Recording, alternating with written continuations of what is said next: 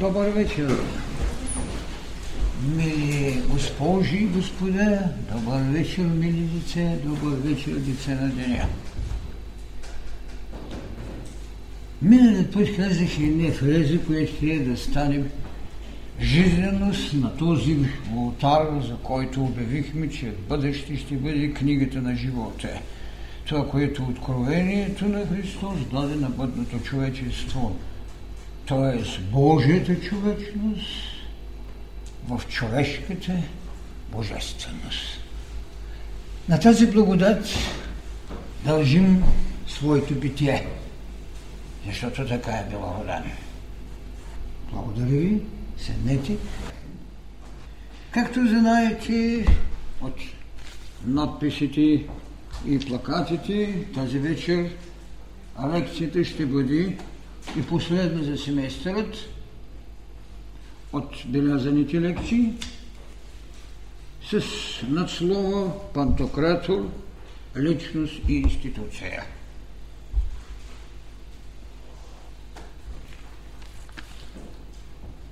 Това ще бъде, ако можем тъй да кажем, върховното кръщение – с което човекът получава неспосланието на своята будност, защото този, който е наречен пантократор в световната история на религиите, е онзи, който безспорно получи своя голям знак на благоволение, на признание, защото Излизайки от своите астрални води, чу глас, който рече, това е моят възлюбен син, над когото е моето благоволение. Видя знакът на безспорната същност на боголичието, на другата ипостас, с която се проводиха пътеката на институцията, наречена учение на Христос, или както аз се наричам духовната вълна на любовта. Това беше пантократорът. Много трудно е да намерите в настоящите енциклопедии тази дума. Аз не знаех толкова сгрижованата ръка на атеизмът да не позволи в отговорност, разбира се, пред алтаря на своята идеология, атеизъм, в... дори в една петомната малка енциклопедия няма да намерите думата пантократор. В речниците, които обхващат пространство и време от примерно казано 1944 година до 1989 година, също няма да намерите думата пантократор. Дори в старата енциклопедия на Богословския факултет пак няма да я намерите. Странно е, не можете да намерите скриптира, надписът. Но когато човек иска да го потърси в своята вътрешна същина, не може да не го намери в това, което в миналата лекция не правихме сводът на човек-бог, бог-човек, когато казах, че ако нямаше Бог, няма да има човек, ако няма човек, няма кой да говори за Бога. Защото единственото осъзнато, или както ние го казваме, човекът е богосизаема необходимост, а той е, който може да даде битие или определение на това, което можем да кажем, що е самия Бог.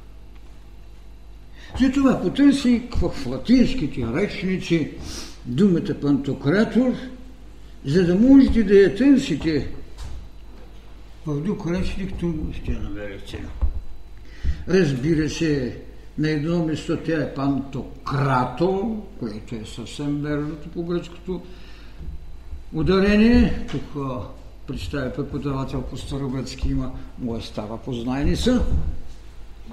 Другото е и пандократор, но да оставим промените. Какво е именно етимологичното съдържание на думата? Това е вседържител, това е всемогъщ. Това е буквалният превод от пан, което значи всичко, и кратос, което знаете, че е власт, оттам е демокрация, т.е. народ и власт, охолокрация, което е тълпа и власт, аристокрация, което е привилегия и власт, в църквите, разбира се, не е било давано това име тогава, когато Христос прави учението си или когато те след това класират поведението на този, който стане един също своя отец. Но в иконописта, точно може би за това няма писание много, но в иконописта вие ще намерите този образ – изразяващ и носещ именно над властие, всевластие,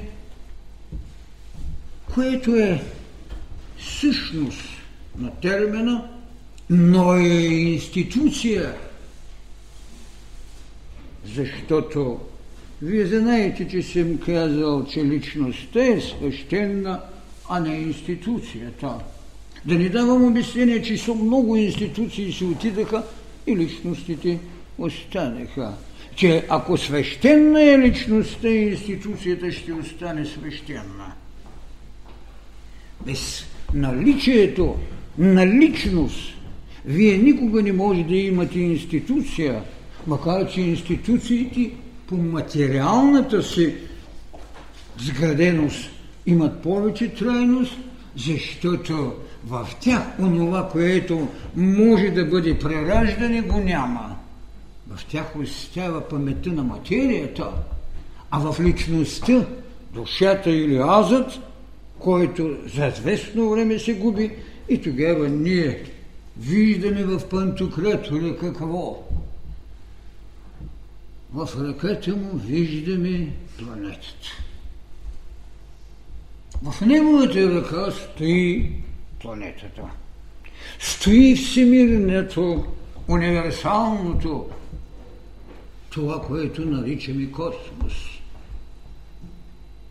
Разбира се, че човек може да го ограничи само в планетата Земя, с която безспорно религиите разполагат, че от нейната плът е направена и човешката телесност плът, което много лесно можем да кажем в какво, така както на другата религия ще кажат, че в нейният също те пантократор, само се с другото име наречен Поруша, ние ще намерим, че той се състои или той е и едновременно цялото тяло на природата – той е цялата материя. И в това, което много често сте слушали да казвам, какво е човекът? Милиони богчета. И там те казват така, че в тази природа, в тази материя, в това тяло е и земята, и небето, и животните, и растенията – и това, което винаги съм говорил, че там е всичко, там е човекът. Това е и Пуруша. Той е буквално приведено човек, но първичният, вечният човек. Кадмо. Адам, който е представен на първичният, но вечният. И в идеята на сътворението, и завчера, когато говорих, казахме точно тези. Голямата идея. Божията човечност. В човешката божественост. И в книга Битие, естествено е дадено, подобие, така че пантократорът като личност е човекът, който нарекохме Адам. Но човекът Адам, за който казахме, че е сътворен, когато Христос, Исус роденият, идва до Христос, на Голгота се срещат чели пъти кръста.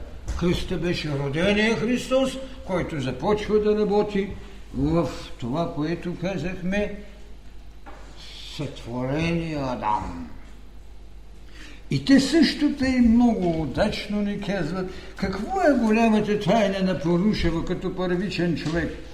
И една от най-големите му тайности, това е както при Ману ще го намерим. Ману вече, който е представител на човешкият род. Ще намерим и какво?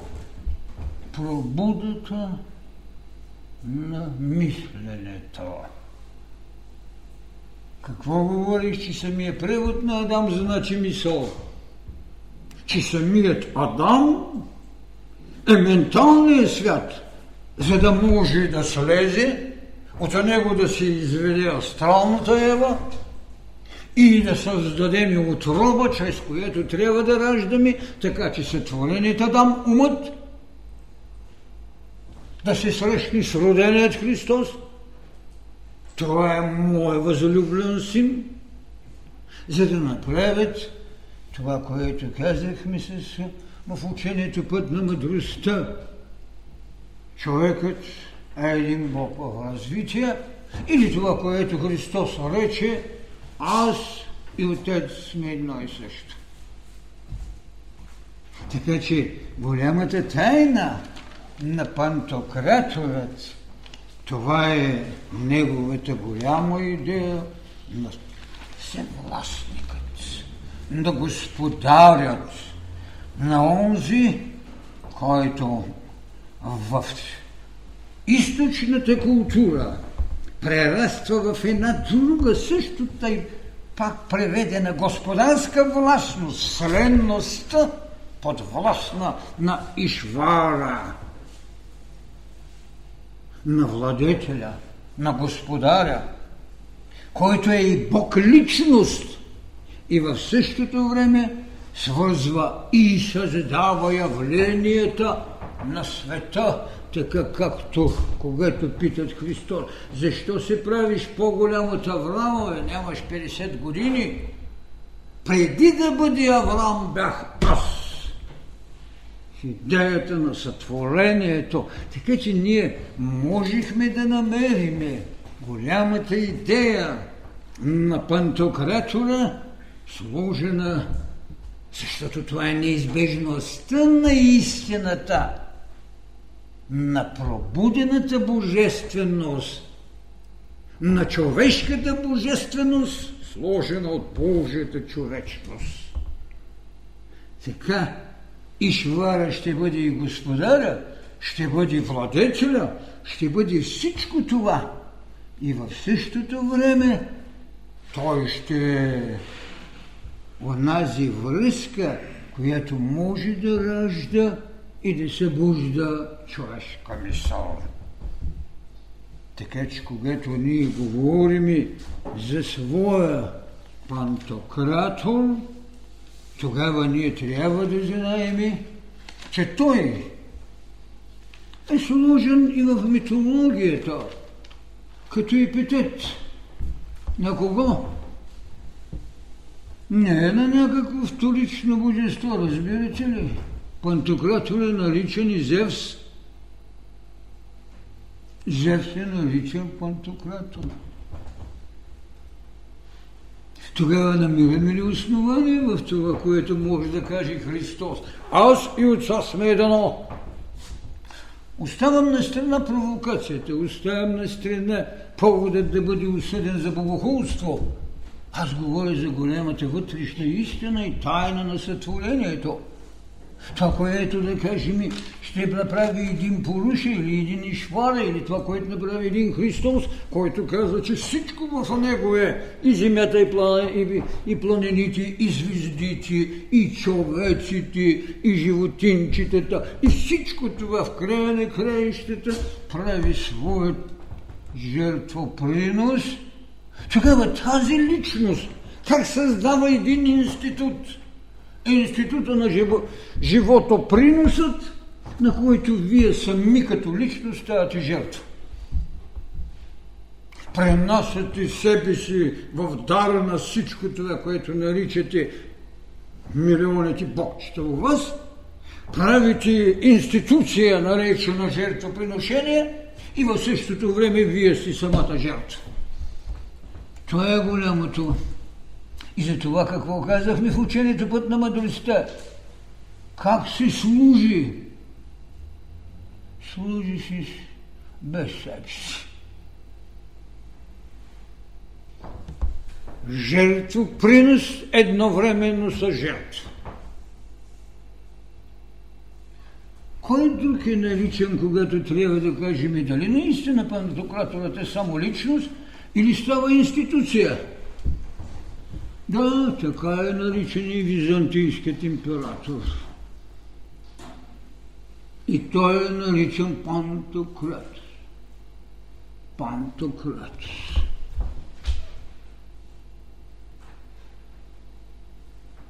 Съвластник.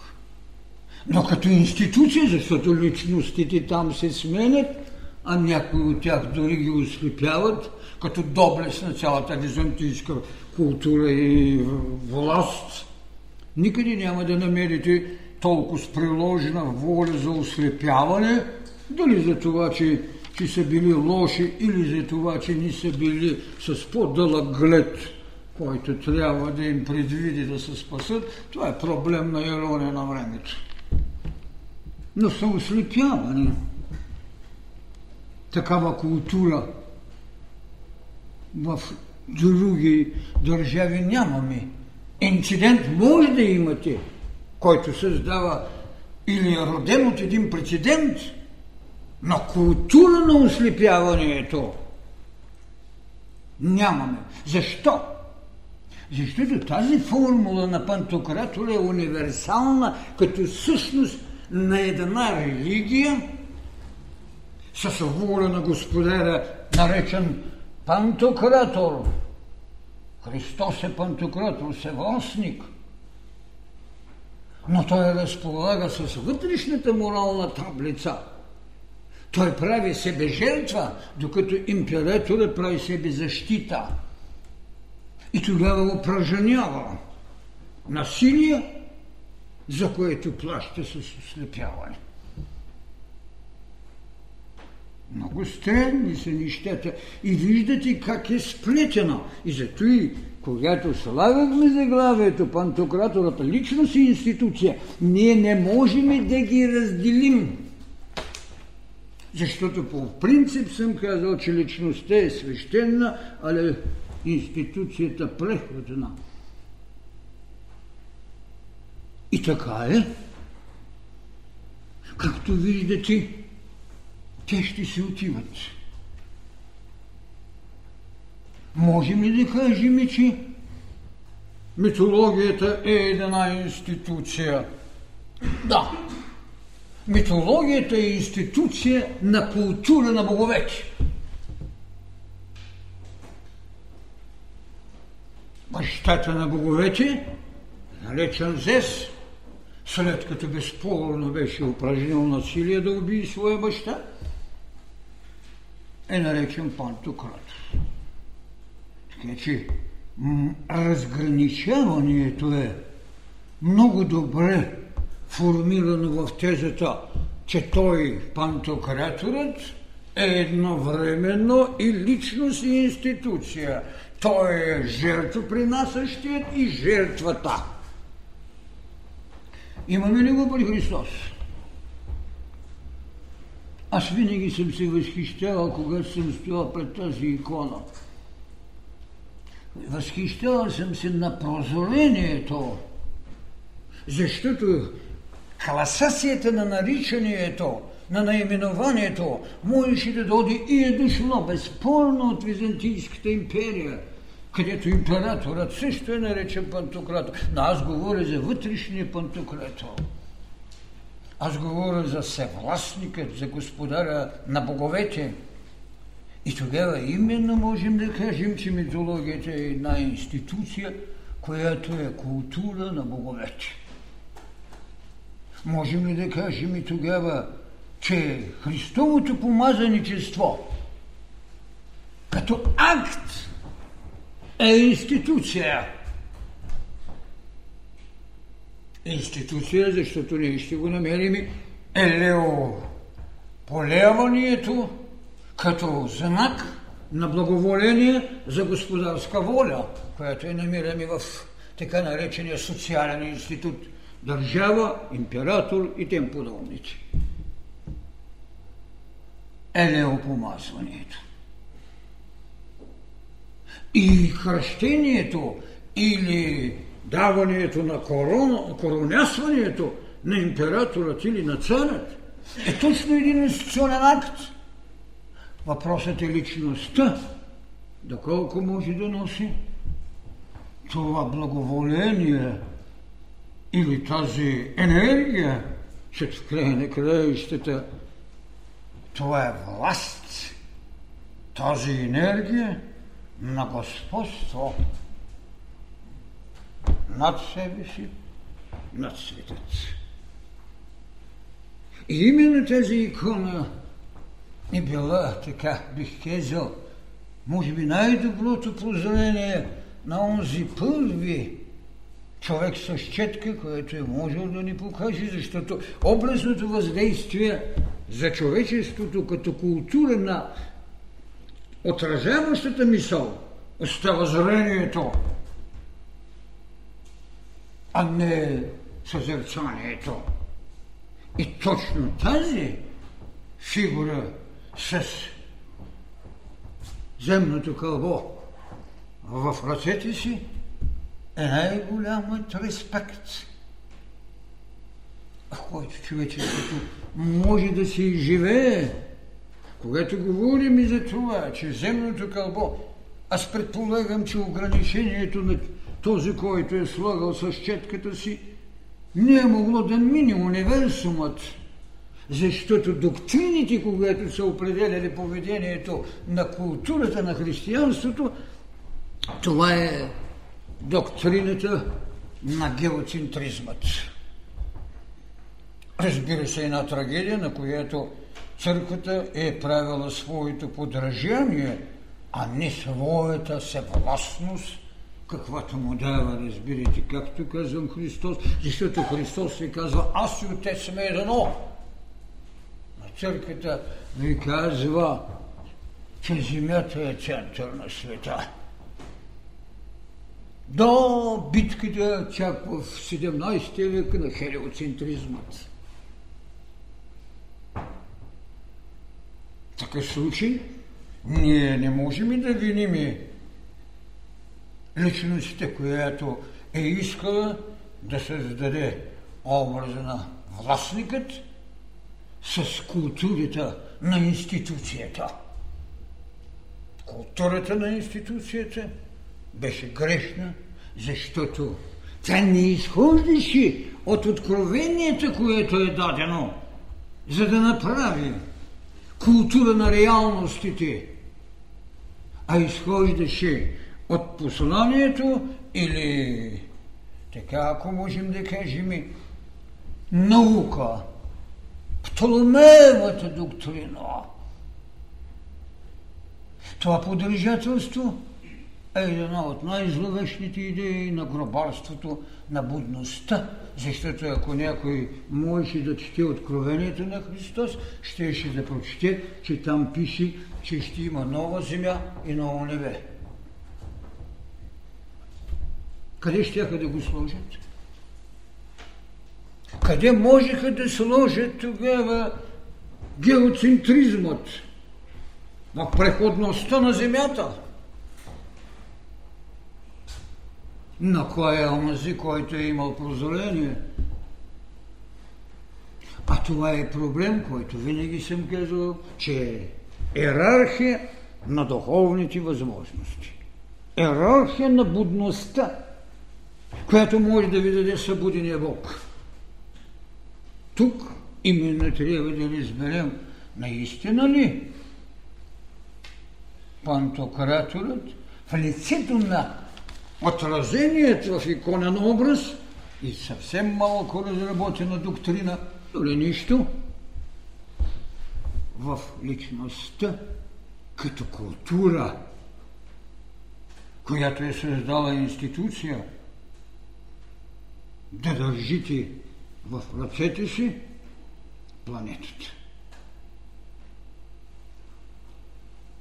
Верно е, че човекът прави съображенията, извежда своите знания от доктрината на учите и от възможността умът да се задава поведение или, както казвам, формули за съществуване, за разлика от откровението, което ви дава прозрение и ви се задава живот.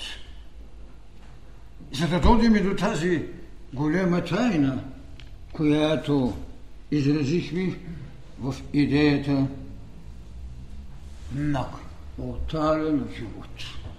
Да смените всички трансцендентални алтари от онето темен алтар до оня глас на който се търси и трябва да направи молитва за усмирение, до всички тези приноси на кичени с седем или с след това в принос на животни, колкото искате, на помазване с кръвта, като принцип на расата, в защита на институция. Но под институция трябва да кажеш, ще разбира също нещо много погрешно. Обикновено, когато кажем институция, ние разбираме сградата, което съвършенно не е верно, макар че тя от, отрежда в това, което казваме институт, се задава институционност. И вие сте ми чули преди години да казвам, че българската църква нямаше своя официален живот, но създаваше институционни дела. Направи църковен въпрос, а след това се буди и признание за екзархия. Така че под формулата на институция ние трябва да кажем и какво всъщност тя като латински происход значи институционност, буквално в едното е отреждане, устройство, начин на постъпване и обичай и учение учение. Това ме навяваше от едно старо знание, което имахме така наречените истинияновите институционност, истинияни, законодателство на истинияни. Значи под институция не бива да разбираме само това, което ни се натрапало в едно съвремие, че това е някакво учреждение, че това е така и така да дори да го вземем пак ще трябва да кажем осветена ли е една сграда или не. Така както може да се каже за че църквата се счита един дом Господен, но преди да стане тя дом Господен, Христос рече за човека, ти си дом Господен. Ти си моето обиталище. Защото той подсказа, че голямата идея за търсенето алтар е вътре и след това той чрез откровението е дачи. Така че идеята за личност и институция навсякъде ще се така ако мога да кажа, онази плитка на плав българина, който е правил, защото тя, тази плитка, е била символа на орендата, на духовната сила, на духовната енергия, на събудения кундалини в съвременното, на пришествието и благословението на Святия Дух в християнската ни църква. Това са били те. За да не оставаме с убеждение, че можем да разделим, защото формулата ми, че личността е свещена, не институцията, но свещената личност може да направи свещена институция. И тогава се поставя въпрос в една лекция, когато каза, какво право има човекът? Човекът има право на убеждение, но задължително на морал. Това са енергиите. Това са енергиите. Обеждението е на енергия. Христос носи едно убеждение, че е син на своя баща. Какъв е този морал? Това е духовната вълна, за да създадеш една институция. Кой беше този духовен морал? Обичай врагът си. Можеш ли да от цялата тази формула да създаде институция? Каква беше нейната структура? Идете по света и кръщавайте в името на Отца и Сина и Святия Дух. Каква беше обаче отговорността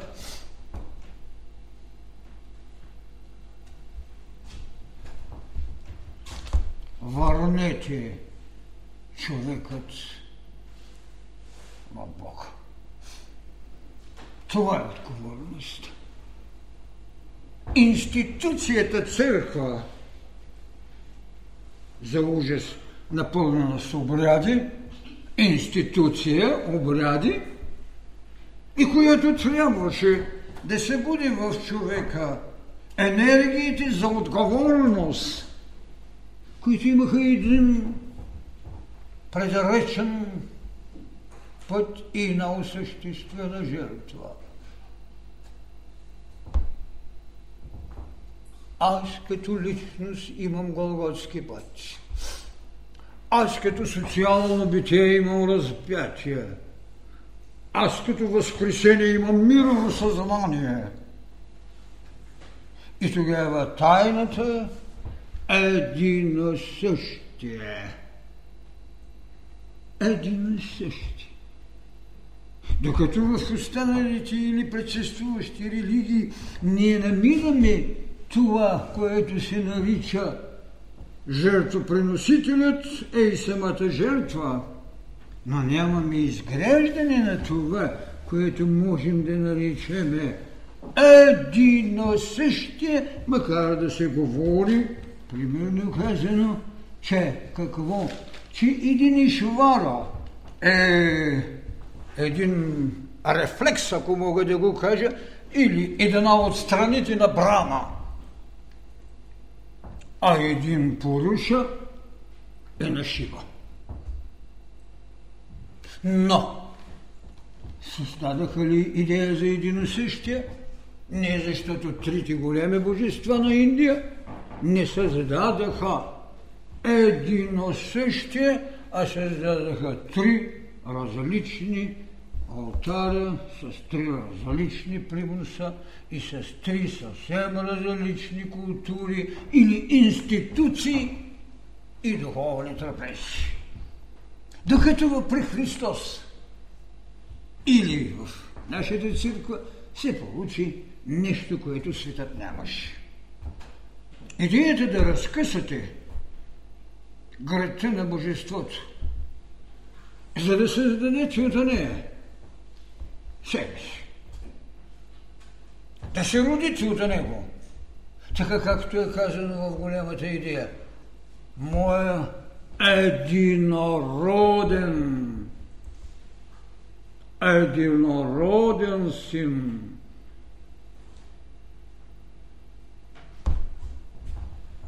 Така в митологията ражда ги един и същи, но се ги изяжда. Защо? Страх от пантократор, страх от власт. Точно християнството прави принос в мировата култура, в мировото съзнание, в идеята на едино същието, в триликост, трипостъсност. Тогава институция ли е проблемът за възкресението, което ви прави толкова прият от сътворителя, че казва на своя син седни от десната ми страна. Институция ли е идеята на възкресението? Най-голямата институция, която е подвластна на личност – само осъществения аз може да каже на материята си да се пръсне и да се събере. Само осъщественият аз може да каже аз и отец сме едно. Институция ли е тогава?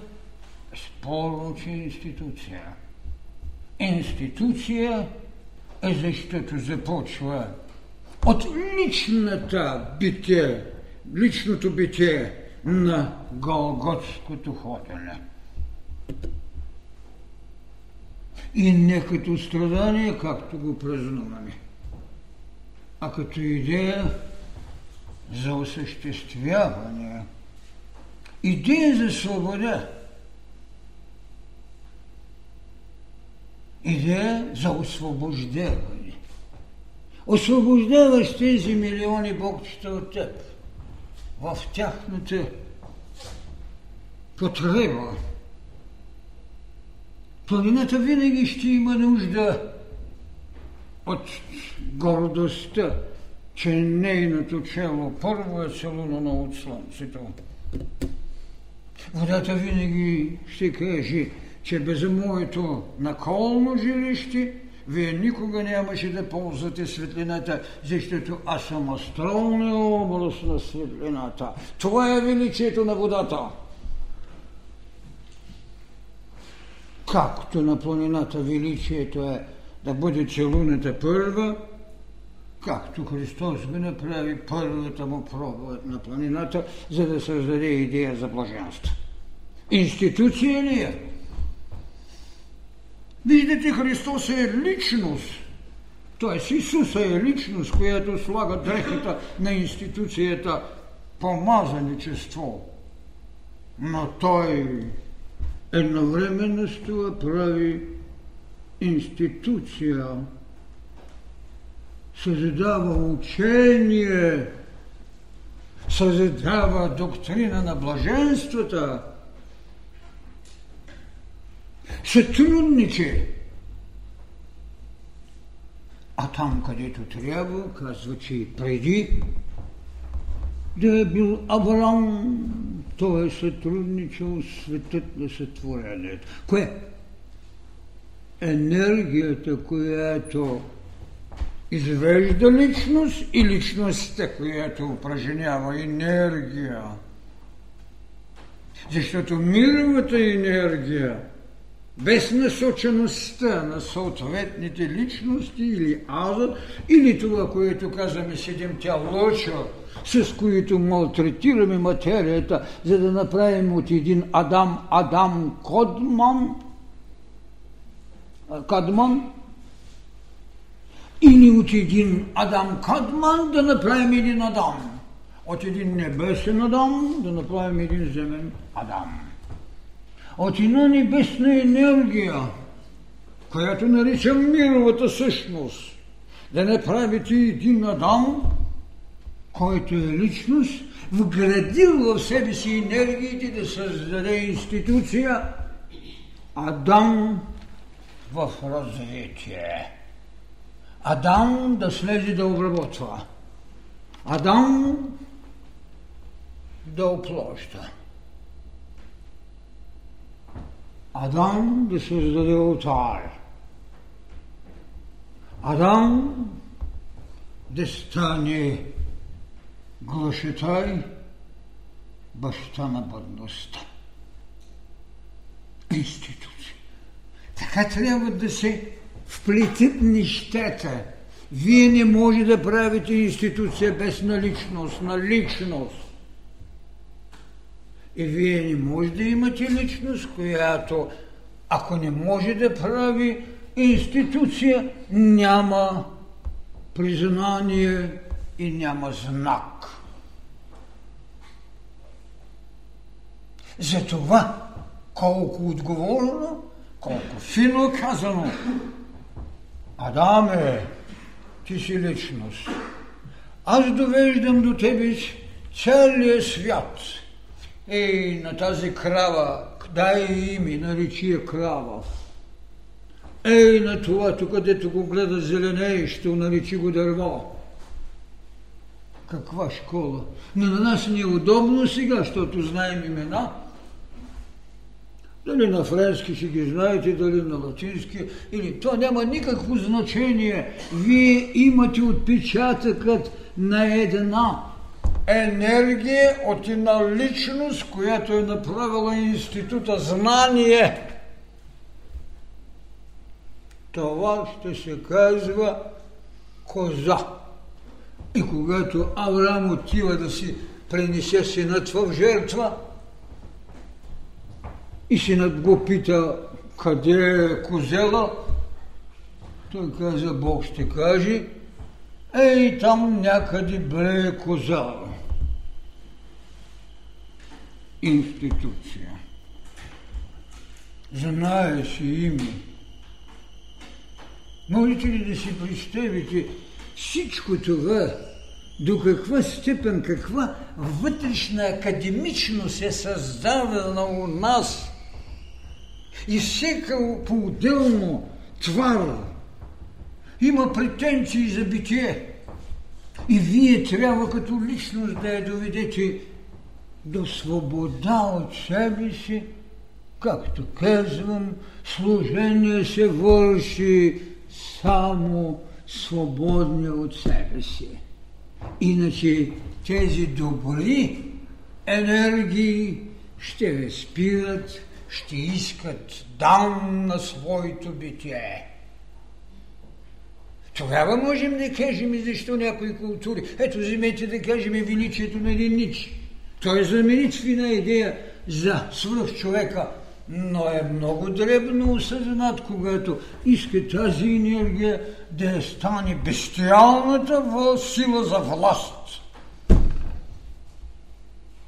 Институция и личност раждат на идея за свръхчовека, но в нея оставяте бестиалните енергии да станат властни мощ за власт. И това е голямата гибел. Ето виждате, как не можем да ги разделим, как не бива да ги разделяме. И тогава чак не можем да кажем колко стойностно стои идеята за Месията. Личност ли? Е? Да безспорно. Спомня си една моя стара позната тук, когато съм казал много ясно, я определете за какво сте дошли. Дали сте дошли за мисия, месиянство или за ученичество. Тогава е изглеждало сигурно доста арогантно, но сега е съвършенно ясно. Човек трябва да определи за какво е дошъл. за Месия или за ученичество.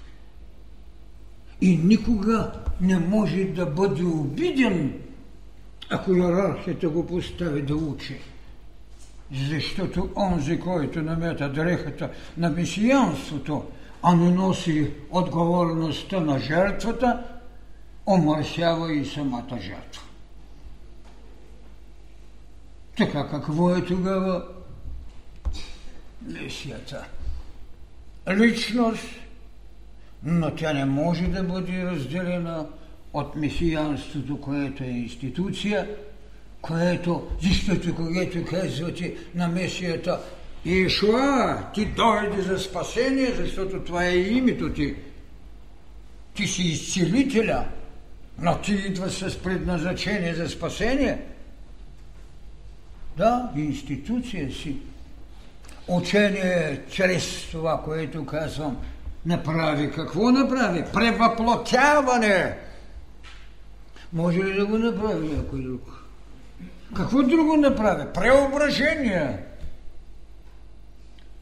Институция ли е преображението? Какво друго направи? Възкресение. Институция ли е? И чак тогава Ишуа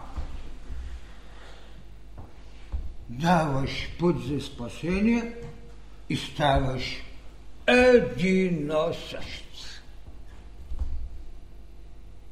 Не разкъсвайте тези така, ако мога да кажа, дадености, които роденият с благоволението на помазаничеството създава церемония, която безспорна е институция.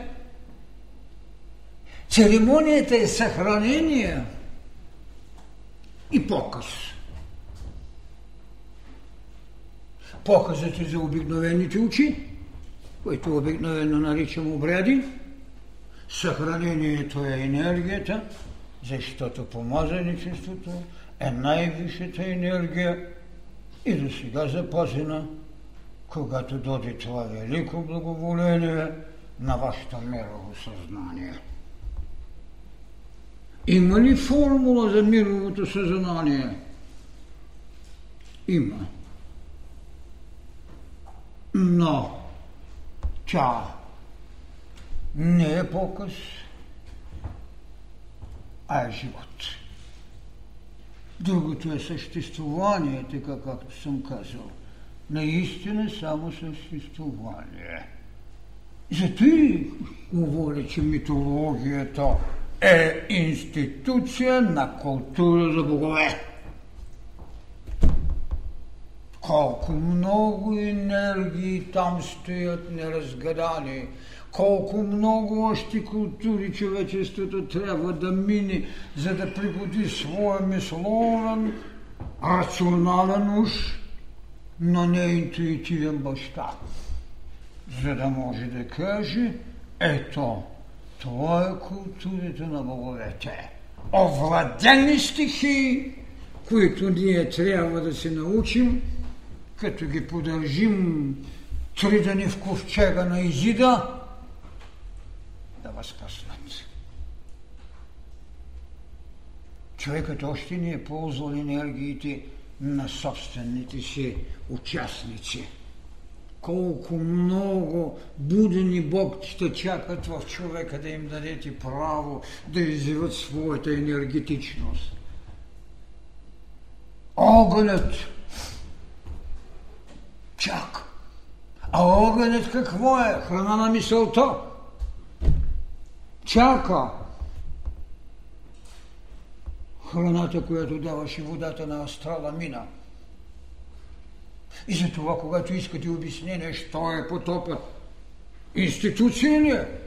Да, всички ще кажат, той беше казан, той умъртви боговете, той умъртви човечето, нищо подобно. Той беше енергията на водата. Астралният образ на светлината. Огънато нас чака. Да не говорим и за уния жертвенници, които мълчаливо чакат своя принос. А какво ви поднася културата на съвремието? Ами да направим райско човечество. една изживяна и отдавна заблудена будност. Човекът не може да отрече миналото си, но не може да стои в него като култура на молението, а като преценка на изходен път. Изходен път. И тогава вече ние можем да кажем, добре, това, което с столетия се дискутираше в нашата църква в първите векове. Що е Христос? Бога човек или, както те си го казват, Теофор, богоносец. Всяка една от тези същности създава институции. Ако той е само богоносец, тежко и горко на културата на бъдещето. Цели школи обаче са водили дискусии. Ако той е обаче един богочовек, тогава ние можем ли да кажем, да, всяка негова стъпка в бъдността е човекът Бог в развитие. И тогава този голям свод, под който трябва да минем. Божията човечност, в голямата му идея да сътворим човек и човешката божественост в идеята човекът е Бог в развитие, а не само богоносец. Защото ако той е само богоносец, може да се умори и да каже на бебето си, аз лес. Много. Защото е външно. Защото е феномен, а не същност. А ние изживяхме най-голямата тайна на институцията. Едино същие. Няма тогава да кажете на бебето слез, че се уморих да те нося. Вижте, какви големи проблеми са стояли. Какви големи проблеми са стояли пред битието на човека. И така, че когато се говори, че наистина една духовна доктрина може да бъде вече изчерпена, трябва да се знае в коя от коя нейна енергия. Физиологичната енергия – астралната енергия, менталната енергия. Да, човечеството се умоли да прави ум, умувания. Човечеството постигна цивилизация, но не, не постигна духовност или божествеността му, а не богоносимостта. Представете си с какви измерения е правил преценки. Не толкова ще има страх, ще обиди Бог, ако го каже, че той е Богочовек. А не е имал антена да захване тайната.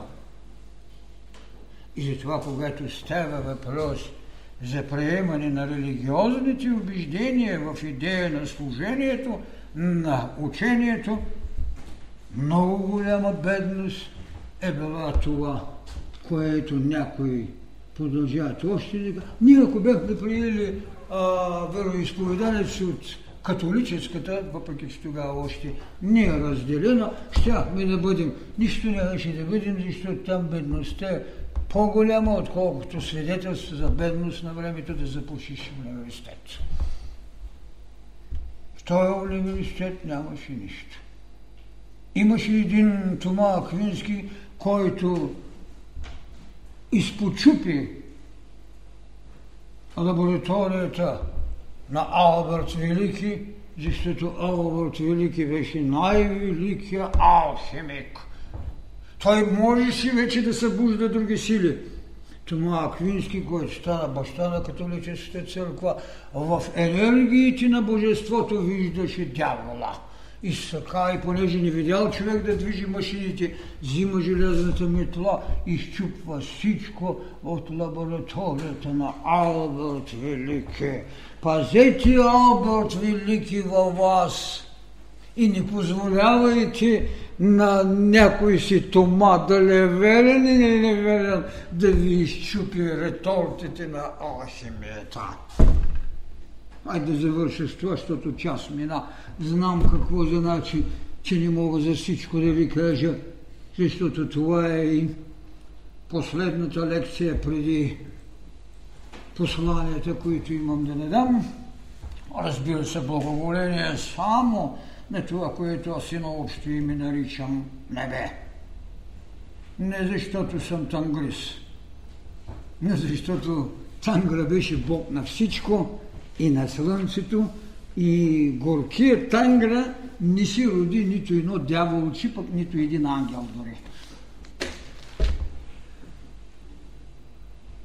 Трешната е човекът. Така че той ще е винаги личност и безспорна институция. Тогава той е този, който погълна в еволюцията Божията човечност. И той е онзи, който в еволюцията ще даде човешна, човешката си божественост. До на нашето виждане, с пожелание за всичко хубаво, благодаря ви. Ще имаме празници на думата на мъдростта. Вие сте, които трябва да ги направите бит.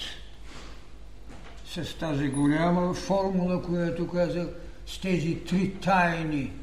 Личен бит, наречен Голготски път, който няма страдание, има идея. Социален бит, в това, което нарекох разпятие. Лично или отвън, който и да ви разкъса, но да дадете майка си на друг. Йоанне, ето майка ти. Майко, ето Можете ли да дадете тази майка? Това е разпятие, а не гвоздите. И в края на краищата тогава да ми кажеш, а, простим, не знаят. Не каза не ми обичат, не каза не ми любят. Каза не знаят. С това отвори вратите на един храм, който не нарекохме храма на учението път на мъдростта. Знанието е повече от безгрешността. Знанието на духа, разбира се, не на умниците. Благодаря ви.